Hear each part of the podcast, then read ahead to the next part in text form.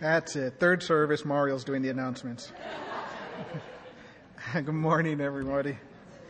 Um, we're going to be going live right now on our radio broadcast, Simple Truths Radio, ccpas.com forward slash mobile. So exciting stuff. See where the Lord takes the gospel and the word of God all over the world. I mean, like Xavier's mentioned, there's a sister who's I think in Africa, and she gets the broadcast, and she wasn't getting good teaching, and now she gets it, you know, and she's able to listen to it on her on her phone, I think, and it's crazy. So we're going to go broadcast live in a few minutes. Don't forget this coming Tuesday, live from Jerusalem, Israel.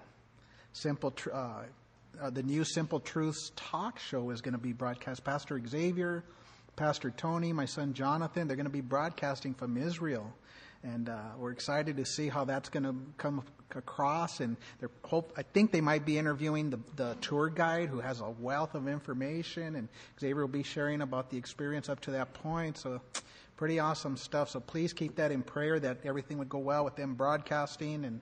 Um, I mean, my son Jonathan, he's crazy, you know, but the Lord's using him, and he's going to step out, and we'll see what happens. So, you worry about your kids all the time. So.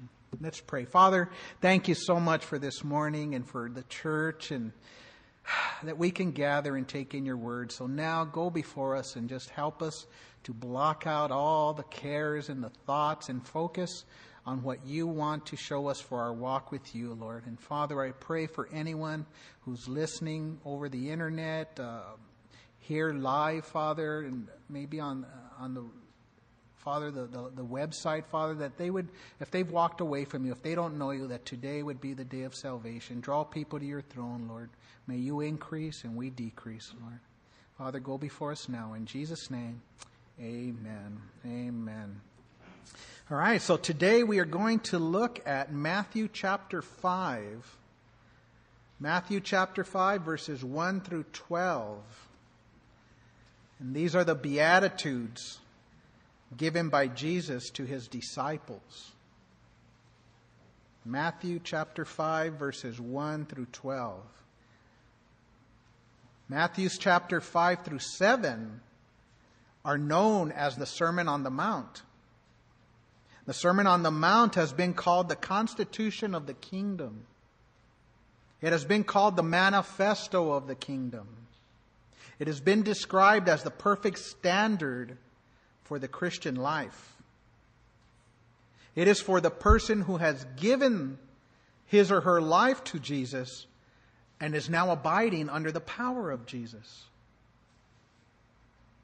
It gives us how we enter the kingdom and how we are to walk under the rule of Jesus, our King, and the blessing we gain as a result. It's a very powerful portion of Scripture that makes us face ourselves as Christians and shows us the degree of the authenticity of our walk with the Lord. In fact, Jesus puts this into perspective in, in verse 20 of the same chapter. He says in uh, Matthew 5:20, "For for I say to you that unless your righteousness exceeds the righteousness of the scribes and Pharisees, you will by no means enter the kingdom of heaven. It's heavy. This must have blown the, those who heard this, they must have blown their minds because how righteous did the people think the scribes and Pharisees were? They saw them as extremely righteous. They were the religious elite. And yet Jesus declares that righteousness that assures entrance into his kingdom has to exceed the righteousness of the scribes and Pharisees. You know, anyone can be outwardly religious. That's easy to do. Anyone can go through religious motions. But it is a change of heart a born again experience where the Spirit of God now abides in a person and the power of that Spirit and the Word of God, where it changes us e- internally. That's the difference. Jesus desired for those who have given their lives to him, those who are his disciples, that they would display a righteousness that was different from what was being portrayed by the religious leaders of that day. See, the religious leaders of that day had basically an artificial external righteousness that was based on the law. But the righteousness that Jesus described is a genuine, very important righteousness that begins from within, from internally in the heart. The Pharisees were concerned more about the, the details of outward conduct, which is important, but they neglected the major matter of the character of the heart. And Jesus, he gives this message, this uh, the beginning here of the Sermon on the Mount to individual believers. He's, give, he's not giving this to the unsaved world at large. Even though I'm sure people did hear, but it was given to those who were his disciples, those who were following him. Notice what verse 1 says. And seeing the multitudes, he went up on a mountain, and when he was seated, his disciples came to him. The message was mainly to those who had come out of the multitudes. Jesus' disciples, those who had committed to follow him. He was not telling people how to get into the kingdom, but he's instructing them how they should live once they are in, inside it. It was for those who were to be his ambassadors, his representatives. Jesus already had been preaching the gospel. He had been calling people to repent and to be saved. He had called Peter and Andrew, the others, to follow him. And they became his disciples. But he was now going to instruct them on the ideal characteristics of the one who has been saved. And it's think about if you're born again here today, think about your life. You first experienced the new birth. You gave your life to the Lord. Regeneration happened, uh, repentance, faith in the redemptive work of, of Christ on the cross of Calvary. But then, after you experience that forgiveness, then we are, we are to grow and we are to mature in our walk with the Lord. That should be our aim. That there would be growth, maturity, right living, holiness in our lives. And this Sermon on the Mount gives us these beautiful principles, important applications for us to apply to our walk with the Lord. And we need to realize that these Beatitudes, the whole Sermon on the Mount, it's for all Christians. It is a description of what every Christian is meant to be. It's not just for the exceptional ones, the, the exceptional Christians. Jesus is not painting a picture here on this Sermon on the Mount of what only outstanding people are to be. But he's giving us a description of what every Christian is to pursue and the kind of character or character traits that our Lord desires his people to have. And as we go through these, I, I, I want to emphasize, and I'll mention it again, I'm sure, that these traits are not they're not traits that we naturally possess. These are not things that we just, you know, being human can have. But they come from being born again and by living by the power of God's Holy Spirit. And like I said, the first portion of the sermon is known as the Beatitudes. Jesus is giving his, his, the believer, his disciple, be attitudes, the attitudes that his people are to be. and he sets forth the nature and the aim for his disciple, his people. We are to learn to live by these character traits. They're all marks and goals for the Christian. We have a responsibility. We, have, we are to have a desire. We are to crave every one of these spiritual attributes. And if you and I claim to be Christian, we claim to be believers, and We don't desire these traits, and you have to wonder about your walk. You have to wonder about your salvation. But on the other hand, if we claim that we have mastered all of these attributes, then I have to question your honesty and mine. but we need to desire them. We need to pursue them. They describe the inner qualities of a disciple of Jesus Christ. Let's read verses 1 through 12. And seeing the multitudes, he went up on a mountain. And when he was seated, his disciples came to him. Then he opened his mouth and taught them, saying, Blessed are the poor in spirit, for theirs is the kingdom of heaven. Blessed are those who mourn, for they shall be comforted. Blessed are the meek, for they shall inherit the earth. Blessed are those who hunger and thirst for righteousness, for they shall be filled. Blessed are the merciful, for they shall obtain mercy. Blessed are the pure in heart, for they shall see God. Blessed are the peacemakers, for they shall be called sons of God. Blessed are those who are persecuted for righteousness' sake, for theirs is the kingdom of heaven. Blessed are you when they revile and persecute you and say all kinds of evil against you falsely for my sake. Rejoice and be exceedingly glad, for great is your reward in heaven. For so they persecuted the prophets who were before you. Notice verse 1 says, And seeing the multitudes. Jesus always saw the multitudes. Jesus was always concerned about the multitudes. He cared for them. He had great compassion for them. Matthew 9:36 confirms this. It says, "When he saw the multitudes, he was moved with compassion for them because they were weary and scattered like sheep, having no shepherd." Jesus attracted all kinds of people because he loved people. He wanted to, them to truly know him and to walk with him.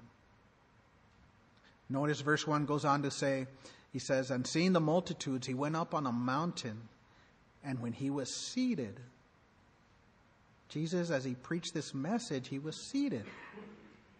In that day, seating was the manner of teaching. Jesus took on the position of a teacher, a rabbi. In that, uh, that a rabbi would take in that day. In that day, sitting was the manner of teaching.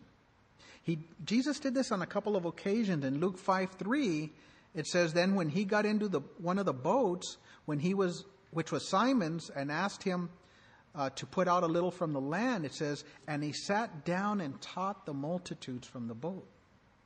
And then in John 8 2, it says, Now early in the morning he came into the temple, and all the people came to him, and it says, And he sat down and taught them. Even in our day and age, we speak of, of a professor as holding a chair in a university, indicating that position of, of honor from which they teach. So Jesus was seated, and what he was about to say was with authority.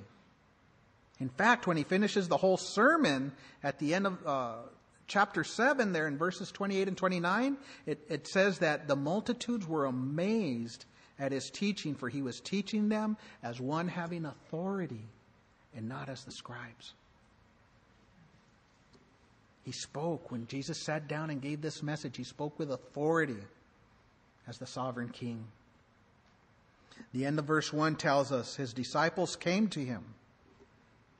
His disciples, the word disciples, it, it means, it, speaks of a learner.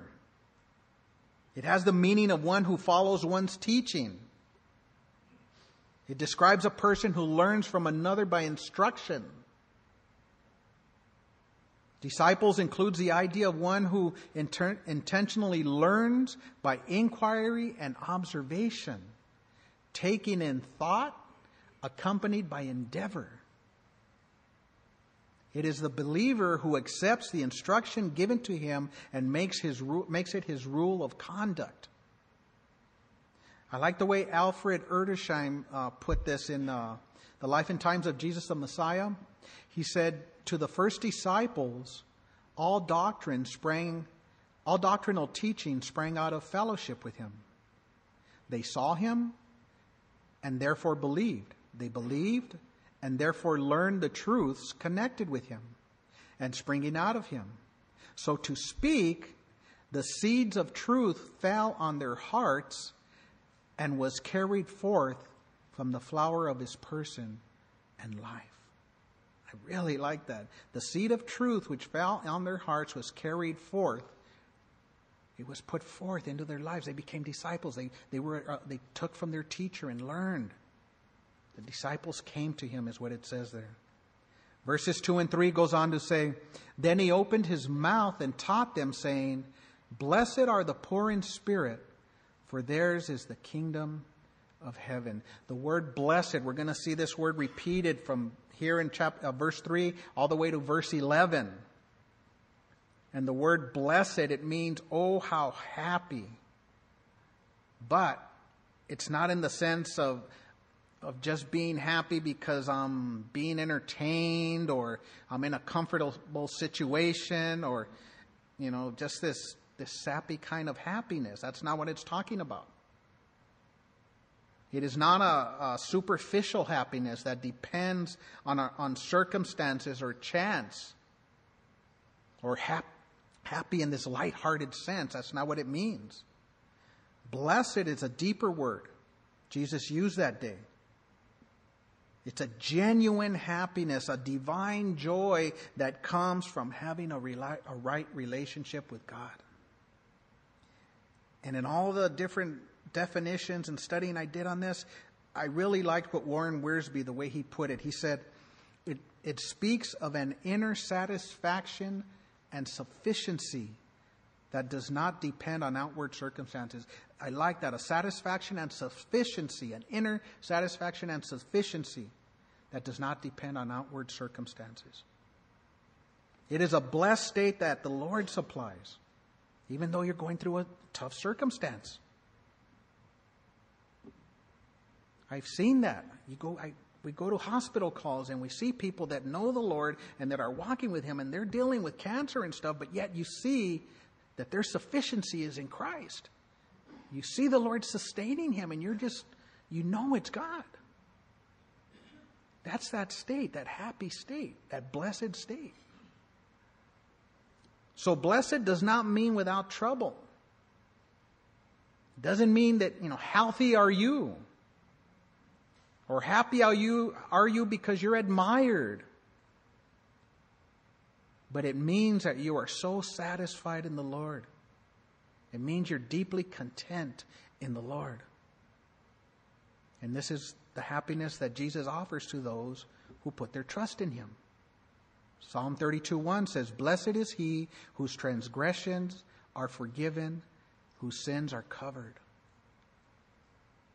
Christians should be the most blessed people on earth, not because of our circumstances, not because our, but because our sins are forgiven, because we truly know the Lord. That in itself is, re, is every reason to be so blessed, so blessed. If you think about it, people want to be happy. People are looking for happiness. Why do the bars have a time that's called a happy hour? Why is that? Because people want to go through this motion of we're happy while they're doing something stupid. Even our Declaration of Independence includes the statement life, liberty, and the pursuit of happiness. The pursuit, because there is that pursuit. There is always that. Ha- some people are always looking for happiness. And why is that? It's like I said, it's because people want to be happy.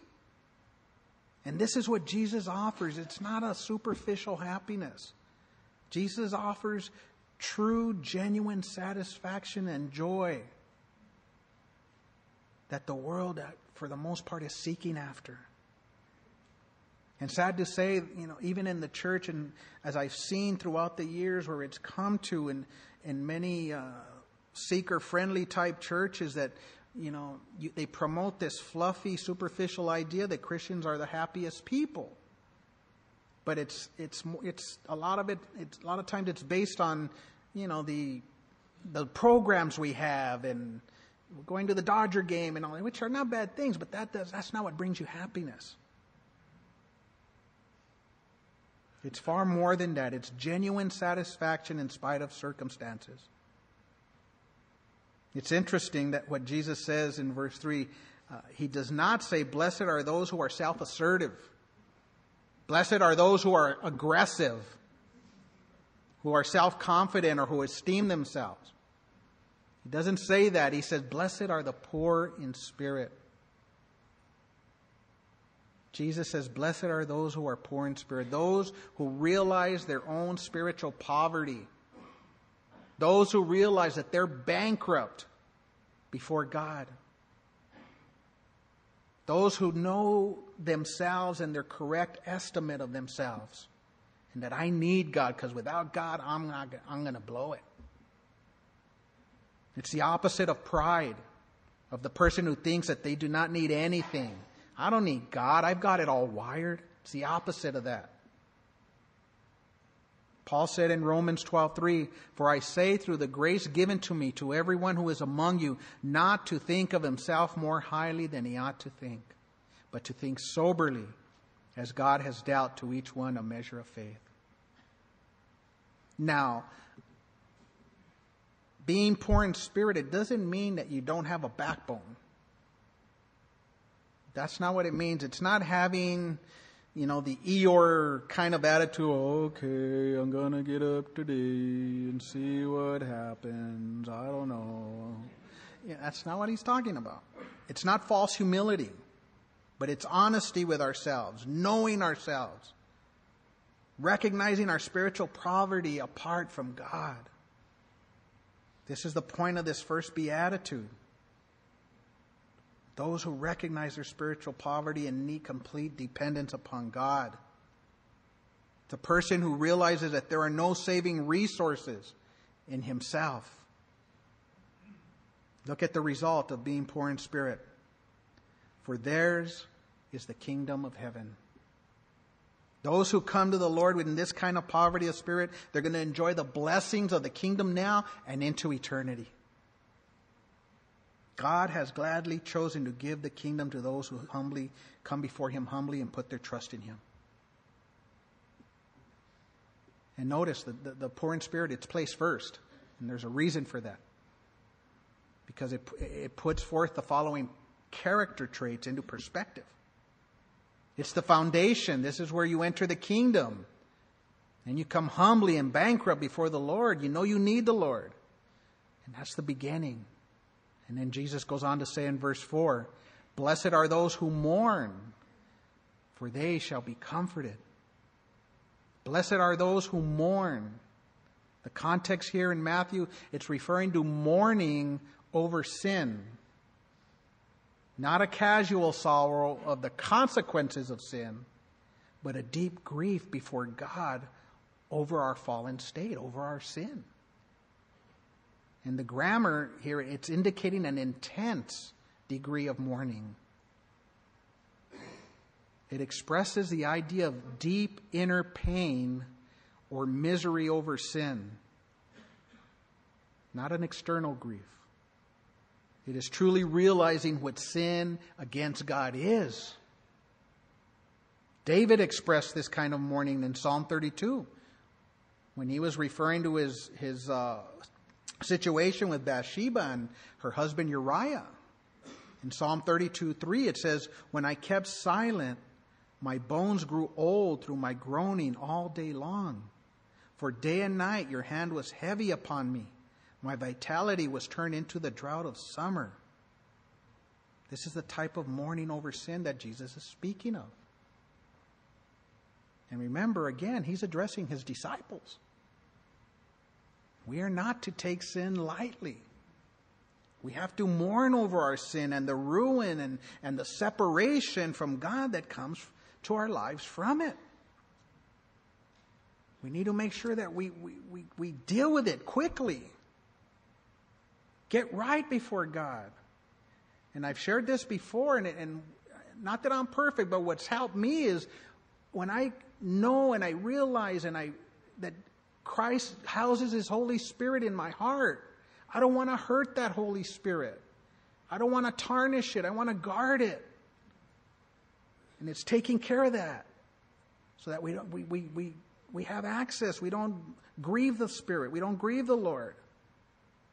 We are not to take sin lightly. Christianity in this day and age needs this more than ever before. We need an intense realization of the gravity of the fact of, our personal sinfulness. This is a major problem that I see in so much of what calls itself Christianity in this day and age. You know, we see people now in you know in the church that you know they're partying, they're drinking, they're sleeping around, and I look and I go, these are the things that we got saved from. We got saved from these things to turn around and go the other way. But now it, it almost seems like it's becoming a thing that it's okay to do in the church. But if we can truly see ourselves and if we can connect our conduct with how God views it, with God's thoughts about it, I believe that there would be a great revival again in the church. We got to be purged from how society sees it now.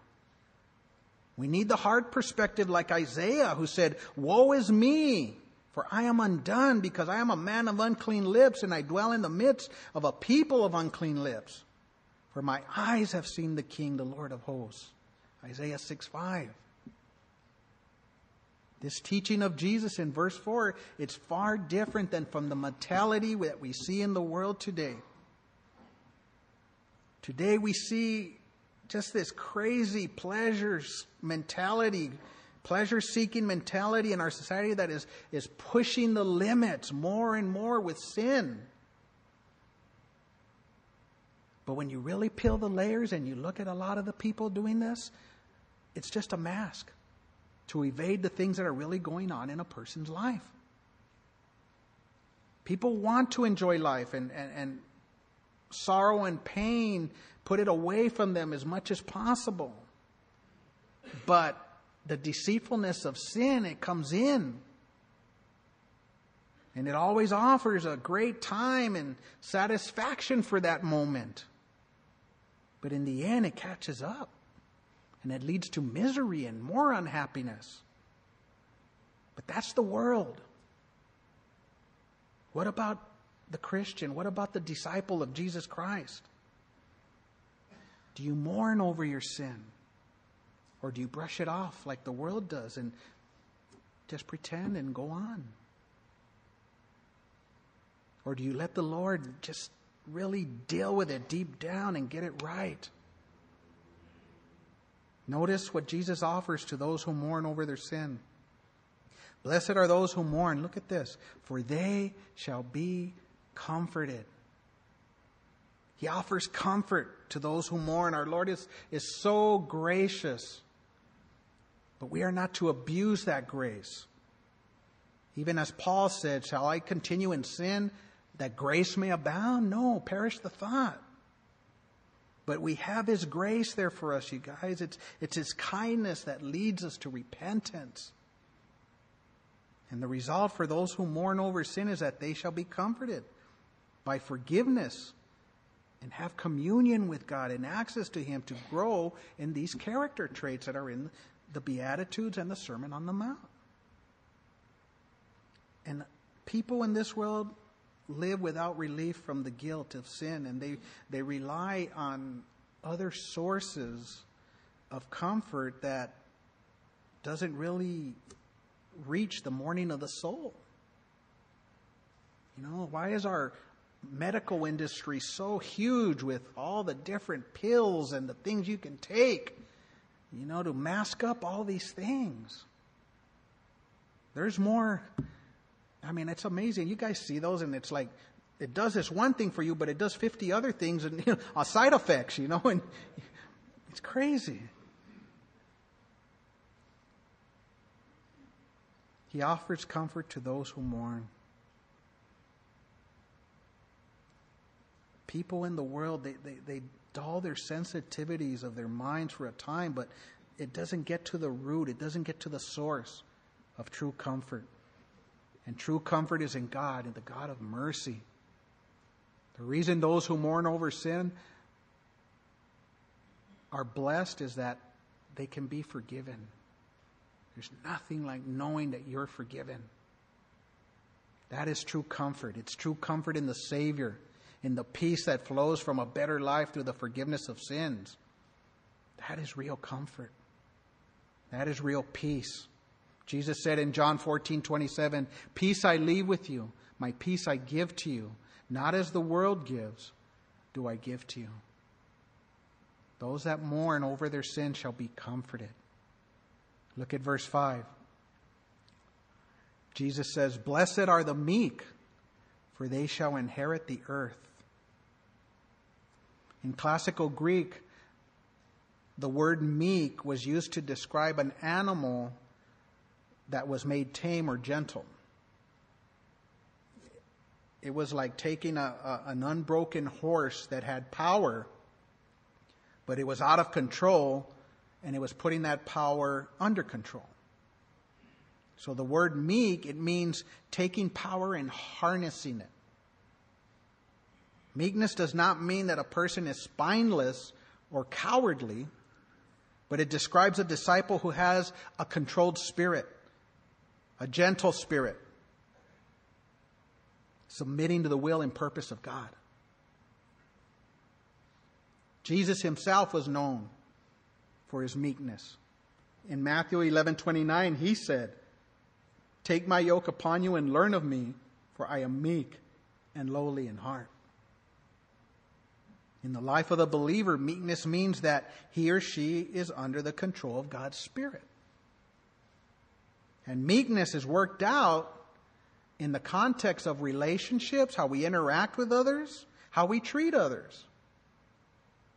When a disciple, a believer, yields to the Lord and, and he's working in our hearts, it displays itself in a freedom from malice, from resentment, or a desire for revenge. Proverbs 16:32 says, "He who is slow to anger is better than the mighty, and he who rules his spirit than he who takes a city." Meekness is the opposite of self-righteousness. A person is no longer functioning in pride, no longer being rude and arrogant. It's proof that the power of God is working in a believer's life when we, when we yield to Him in meekness. It's amazing when you know it's not you and it's God doing that. Especially on the freeway. And only the Lord can provide this in us. The power to be able to be humble, uh, to be open to receive from others without a defensive spirit. Only the Lord can provide this in us. The power to be able to accept forgiveness, to walk in an attitude of grace, and to live in the love of God. Only He can give us self control. It comes from Him and is to be the heart attitude of the believer. And notice, it is for those at the end of verse 5 that it says they will inherit the earth. The promise they shall inherit the earth promises that God will allow his meek ones to, to not end up on the short end of the deal. Only one day God's going to completely make things right. He's going to take care of it all. And those who have given their lives through him through faith in his Son and those who have allowed Him to work in our hearts in this way. We're going to rule and reign with Him soon. And it's coming very soon. The Lord's disciples are called to manifest this beatitude. Verse 6 Blessed are those who hunger and thirst for righteousness, for they shall be filled. Notice the progression. First, it was poor in spirit, knowing I need God knowing without him I can't make it. Then it's mourning over sin, getting right, cleaning up, getting our sin life in order. And then you see the progression, and then you become meek. You're able to instill, God instills that in us. And then you grow and mature in your walk with the Lord. Our old life is purged out of the way, and then you find yourself hungering and thirsting for righteousness. There's a progression. Hungering and thirsting for righteousness speaks of an inner craving, a longing to live with right in line with God's will. Those who hunger and thirst for righteousness long to live right with God. There's a passionate desire in a person's life to be right with the Lord. Psalm 42, 1 and 2 As the deer pants for the water brooks, so pants my soul for you, O God. My soul thirsts for God, for the living God. That's the attitude. That's the heart attitude. Jesus said in chapter 6 of Matthew, He said, Seek first His kingdom and His righteousness, and all these things will be added to you. Hungering and thirsting after righteousness describes a believer who has already experienced the imputed righteousness of Jesus Christ by faith, by giving their life to Him. A believer receives righteousness the moment he or she repents, Christ's righteousness. And there is a cleansing and forgiveness on the basis of the finished work of Christ. Paul said in 1 Corinthians 1:30, "But by his doing you are in Christ Jesus, who became to us wisdom from God and righteousness and sanctification and redemption." But when Jesus says here in Matthew 5 6, blessed are those who hunger and thirst for righteousness, he's referring to those who already have entered into that personal relationship with him through faith and have experienced that righteousness. But the born again disciple is, is, is now to have an ongoing, growing hunger and thirst in the pursuit of God's righteousness. It describes a person who has a deep spiritual hunger for the Word of God and the things of God. You're not just satisfied with just a little bit, with just a snack. It's like in life, we can't just live on supplemental vitamins for the rest of our life. We need real food in our system. It's like I have a grandchild now, and he started off with just a little bit of formula. Now he's downing six, eight ounces. Now we put cereal in that, and he's gobbling it up, and I'm watching this. He's graduating quickly, and I can't wait. We're going to give him solid foods pretty soon. And, and it's the same in our spiritual life hungering and thirsting for righteousness. It's a, a spiritual necessity to grow spiritually healthy, like the main food groups that we need in our lives to be healthy. And it's a spiritual longing that continues. It continues and grows, and it's never really satisfied until we're one day with the Lord. That's what we're, the disciple is to hunger and thirst for. Jesus comparing hungering and thirsting to righteousness shows us that righteousness is required for spiritual life, just as food and water is required for physical life. We can't live spiritually without righteousness, just as we cannot live physically without food and water. The word righteousness is the desire to have sin replaced with integrity. The desire to have disobedience replaced by obedience and rightness, right living in our lives. It is the life that in the Lord that is willing to act on God's word. We see people hungering and thirsting for all kinds of things nowadays power, authority, success. But how many hunger and thirst for righteousness? And sad to say, even in, in some Christians, there's many who have lost their appetite for the Word of God. They no longer crave righteousness. That desire has faded, it fades away. And the result as a result, meekness and mourning after sin, being poor in spirit, fades away because the cares of the world start creeping in. Self starts creeping in. Self deception takes over. And selfish pride and self importance begin to rule. And if you find yourself in that place today, I pray that this message, I pray that today would bring a renewal in your heart. I pray for renewal in your heart. That's why I brought forth this message. So that there would be a hunger and thirst for righteousness in the Christian. And not just enough just to soothe a, a guilty conscience, but a whole righteousness, to seek it all. The believer's life is to be marked by a desire for more spiritual maturity, a desire to be conformed more and more to the character of Jesus Christ. Paul said in Romans 6 12 and 13, he tells us, Therefore, do not let sin reign in your mortal body that you should obey its lust. And do not go on presenting the members of your body to sin as instruments of unrighteousness, but present yourselves to God as those alive from the dead, and your members as instruments of righteousness to God. The pursuit and practice of righteousness and our lives pursuing the character of God is to be the goal for the believer in all our areas of life and in all our activities, our comings and goings.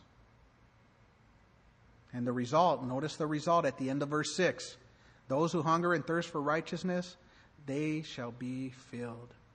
God satisfies completely. There's nothing like being satisfied in the Lord. There's nothing like seeking Him in His righteousness and knowing you're in the right place you should be and He's speaking to you and He's directing you. And oh, there's nothing like that. But the interesting thing is that that satisfying, they shall be filled, that satisfying, it keeps us longing for more. I know it does for me. It's like the desserts that my wife makes when I smell them in the oven, I cannot wait. I'm like, man, when are they going to be finished? And then they're done, and I tear them up with a cold, cold glass of milk till I'm satisfied.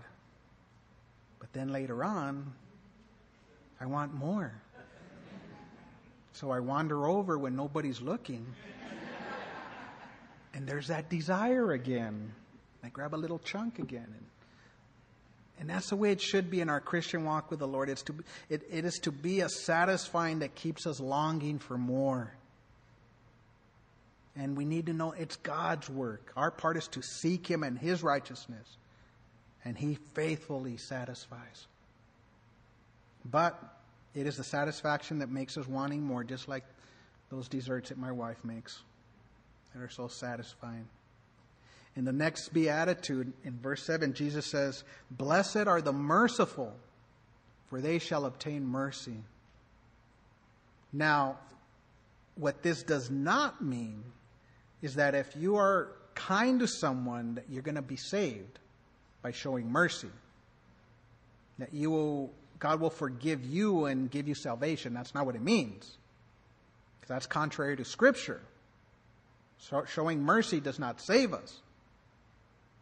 It's not a condition God demands on us before He lets us into the kingdom. But showing mercy actually demonstrates that we are believers.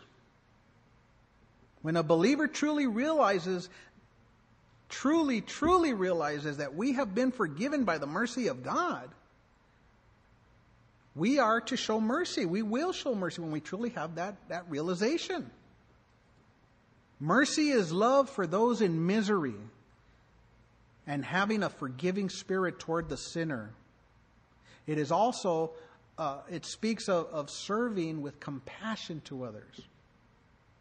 This is what God has done for us through Jesus, identifying with humanity and suffering on behalf of our sin. Blessed are the merciful. Eh, you're expressing the characteristic of the mercy of God in your life. And He calls us as His people to do that. As believers, we have received God's great mercy. If you truly consider that mercy that we have received in our lives every day, it is incredibly great. It is overwhelming. It should just cause us to fall on our faces and thank Him for His great mercy. But it's easy for the disciple, for the Christian, many times to forget and to fail to show that mercy. Many times when we face a situation where somebody offends us or does something wrong to us, we, you know, we have the attitude that I'm not going to forgive that person. And we quickly forget to show mercy. We lose sight of the realization that the wrong done against us is really nothing in comparison to what we have received from God. In Ephesians 4:32 Paul exhorts us to display a merciful character. He says, "And be kind to one another, tender-hearted, forgiving one another, even as God in Christ forgave you."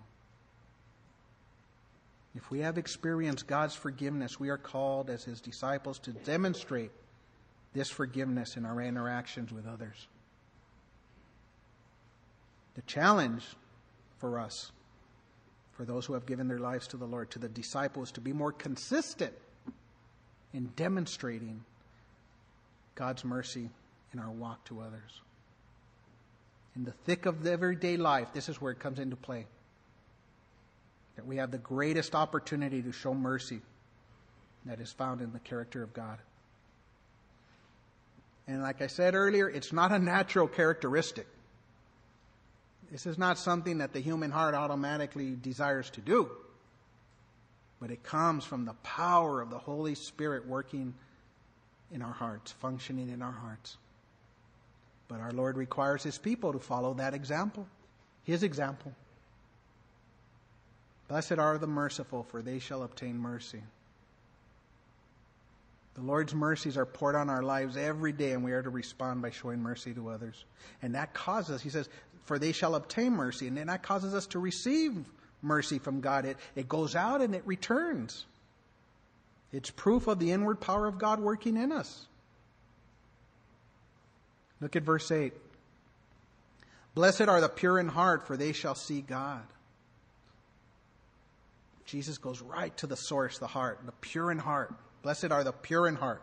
That speaks of inward purity, of being cleansed inwardly as opposed to outward ceremonial cleansing. It has the idea of being unsoiled from dirt.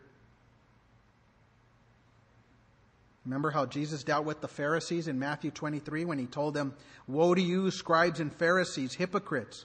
For you cleanse the outside of the cup and dish, but inside they are full of extortion and self indulgence. Blind Pharisee, first cleanse the inside of the cup and dish, that the outside of them may be clean also. Woe to you, scribes and Pharisees, hypocrites, for you are like whitewashed tombs, which indeed appear, appear beautiful outwardly, but inside are full of dead men's bones and all uncleanness. Even so, you also outwardly appear righteous to men but, are, but inside are full of hypocrisy and lawlessness. That's a heavy indictment. It's not just having external actions correct, but seeking to be holy in heart, to have integrity of heart. It's having our minds, our motives pure, knowing that God sees the heart. It's seeking to have an undesirable soiled elements removed from our heart, getting rid of those things that don't belong there, being cleansed of those things. As a person washes their clothes to remove dirt, the disciple was to pay heed to their heart. God desires a pure heart. Man looks on the outward appearance, God looks at the inward. He knows us.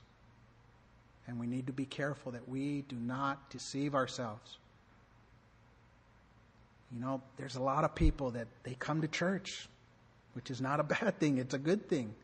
But thinking that we go through these rituals, thinking that just because I serve in this ministry, that I'm clean by just doing these things. We got to be careful that we don't deceive ourselves in that way. Some people think that if they get baptized, they will be cleansed from their sins. But if it, you know, that's outward. It's, it doesn't cleanse the inner person.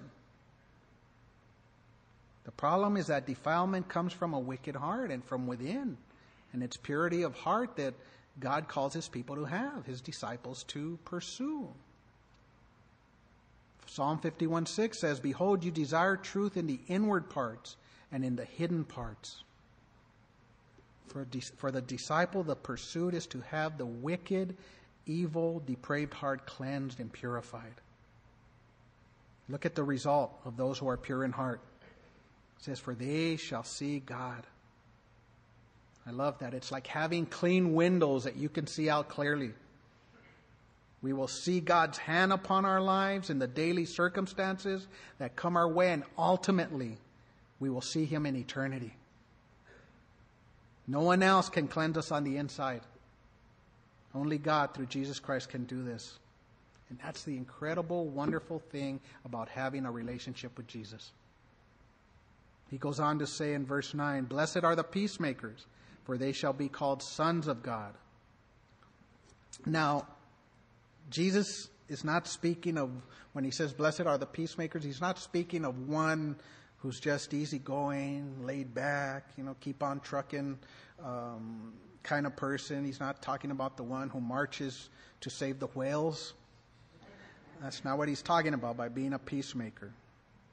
But when he says, Blessed are the peacemakers, he's referring to those who seek to make reconciliation and one who seeks unity and not contention.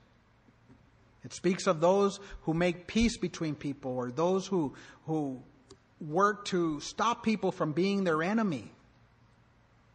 It's a person who has received the peace of God in his or her own heart and as a result seeks to be at peace with others. Peace, being a peacemaker, blessed are the peacemaker, includes spreading the gospel, telling people about the gospel of peace, the, the Prince of Peace, and extending to make a reconciliation with others instead of functioning in division and bitterness and strife. And it's not, know that it's not peace at any price. In other words, it's not brought about by compromise with the truth under the appearance of love. It's not achieved by compromising with evil. It's not a peaceful coexistence with sin, like the bumper sticker, you know, coexist. And there are times when it is not easy to bring peacemaking to a situation. But it's not good if God's people, his disciples, do not even attempt to, to do this. When there's a situation, maybe strife or contention, do you have to be the one who's right? The one who has to win? Or do you seek peace? In marriage, do you have to be the one to hold your guns? Shutting down, going silent, that doesn't mean you're a peacemaker in marriage.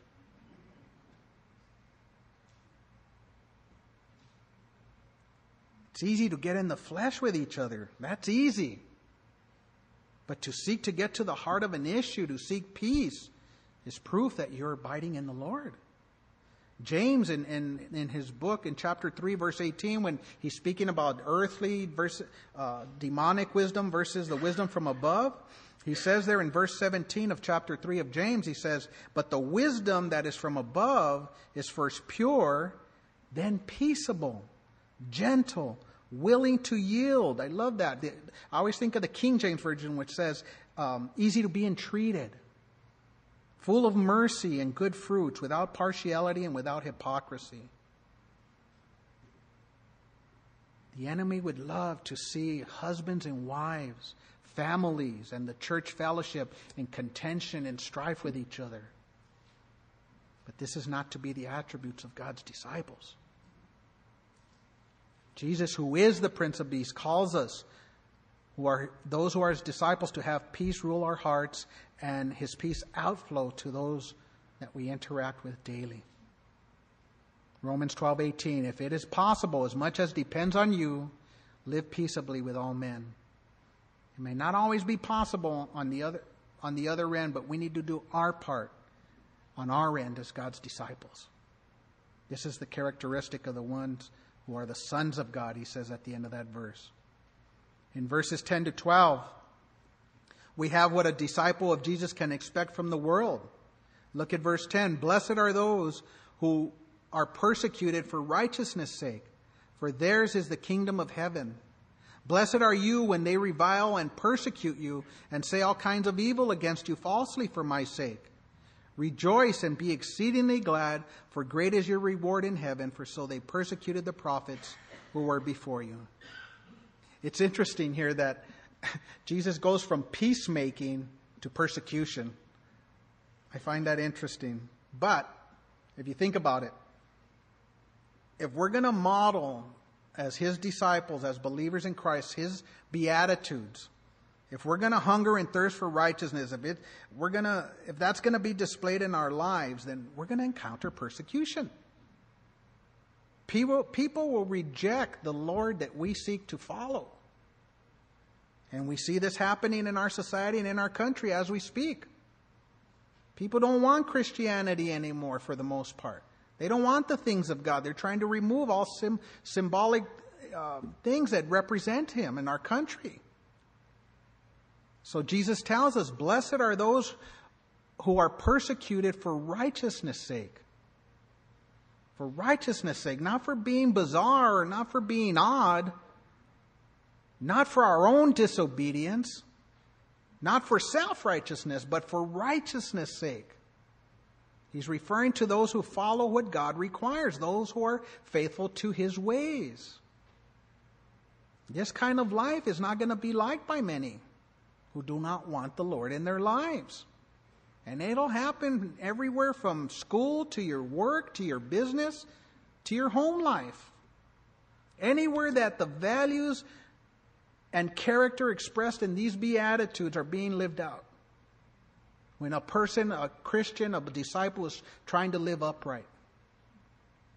2 Timothy 3:12 says, "Yes, all those who desire to live godly in Jesus will suffer persecution." It could be physical, and also like the verse we just read, the passage um, in Matthew says, uh, they'll attack you, insults, slander, and hatred. But look, notice what our Lord says there at the end. He says, uh, Rejoice and be exceedingly glad, for great is your reward in heaven. There's a person by the name of Richard Wurmbrand. He's the founder of the Voice of the Martyrs, and uh, he was a missionary and and suffered for the for the cause of Christ. And he and they share an interesting uh, account of his that I think ties into this really nice. It says, while in a Romanian prison, Wurmbrand's torturers ripped chunks of flesh out of his body, as his scars dramatically testified. He endured the horrors of solitary confinement, so that for weeks to months no one would speak to him in his tiny cell. Amazingly, despite such humane treatment, and ex- experienced times when he was overcome with, with sheer joy. Sometimes to the point of actually weakly rising up to his feet and dancing around in his cell, confident that the angels were dancing with him. When Wurmbrand was ex- unexpectedly released from prison, he left there looking like a scarecrow, including his rotting teeth. Along the road, he met a peasant who offered him a strawberry from the basket she was carrying to which he responded, No, thank you, I'm going to fast. Talk about joy. He went home to his wife and they prayed and fasted for a memorial to the Lord, uh, as a memorial to the Lord, to the joy that he experienced while undergoing the horrors of persecution for the cause of Christ in prison, asking God for the same joy now that they were outside of the prison. Crazy. Rejoice and be exceedingly glad. This guy displayed that. He believed in the Beatitudes, the promises in, that are here. And we need to ask ourselves do we? The main reason we are to rejoice is because of our loyalty to Him and, and His standards of truth and righteousness in the name of our Lord. Acts 5:41 referring to the apostles when they were beaten and threatened by the Sanhedrin. Says, So they departed from the presence of the council, rejoicing that they were counted worthy to suffer shame for his name. Crazy. Think about it. Why would a person go through persecution if Jesus was not real? He is real. And if you're born again, if you're a believer in Christ, the most vital decision that you've ever made was when you became a disciple of Jesus Christ. when you gave your life to the Lord. That was the most important decision, but that is not the final decision. Even though that's the most important, we, but we need to continue to make decisions that are in line with the commitment that we made to being a disciple. We need to take this whole Sermon on the Mount, the Beatitudes, to heart. And we need to ask ourselves a few important questions. First of all, do you belong to the kingdom? Are you ruled by Jesus? Is he your king and your Lord? And are you, ma- are you pursuing to manifest these qualities in your life daily? I want to close with Jesus' conclusion at the end of the Sermon on the Mount. The whole thing ends, and he says, Therefore, whoever hears these sayings of mine and does them, I will liken him to a wise man who built his house on the rock. And the rains descended, and the floods came, and the winds blew and beat on that house, and it did not fall, for it was founded on the rock. But everyone who hears these sayings of mine and does not do them will be like a foolish man who built his house on the sand and the rain descended, and the floods came, and the winds blew and beat on that house, and it fell, and great was its fall. And we need to ask ourselves today which foundation are we building our house on? Let's pray. Father, I thank you so much for your incredible oh, word, Lord, and just, Lord, thank you for forgiving, Lord, and, and, and being the God of comfort, the God of peace, the God who, who wants to transform us and change us, Lord. I pray for every Christian here this morning, every Christian listening to your word, Lord, throughout the land. Father, that, Lord, you would help us in these trying times, Lord, in the world, in the society, to stand fast on your promises, on your word, and to, Lord, uh, allow you to work in us and through us, Lord. And I pray for anybody here or who might be listening over the airwaves who has, doesn't know you, Lord, or Father, has walked away from you, that today would be the day of salvation. Today would be the day to surrender and allow you to make them disciples of you, Lord. Father, just go before the hearts of your people. And as everyone's praying, if you're here today and you've never given your life to the Lord or you walked away from Jesus, raise your hand and we want to pray with you and acknowledge that. God has spoken this morning and, and it's no time to waste. Your, your eternal salvation is at stake. And if you're here today, surrender to God. He can do an incredible work in your life as, he done for, as He's done for many here today as these Christians are praying. And if you're, that is you today, my brother Perry's over here to my right. Just go on over. He wants to give you a Bible, share some important truths for you, and uh, send you on your way, give you a free Bible, and, and you can walk with God now. Thank you, Lord, for your word today, Lord. Go continue to guide everyone's lives, our families, our, our, our Sunday, Lord, and that we would glorify you, Lord, in Jesus' name. Amen. All right. Thank you, guys. And uh, want to challenge you to just spend time in the Sermon on the Mount this week. Let the Lord minister to you. See what He has for you personally. I'm doing that in my life, and oh, it's tearing me apart. It's tearing me apart, and uh, I want to see a healthy church. I want our church to be strong in Him. I want our church to walk with Him and be victorious, and that we would stand as a beacon of light and hope to the lost community around us and to our families. So that's, that's why I brought this forth today. So God bless you. Don't forget this coming Tuesday. Uh, keep it simple. Talk radio live from Jerusalem, Israel. Tuesday the 17th at 11 a.m. You can go on to uh, ccpas.com forward slash mobile. I'm sure you'll find it there.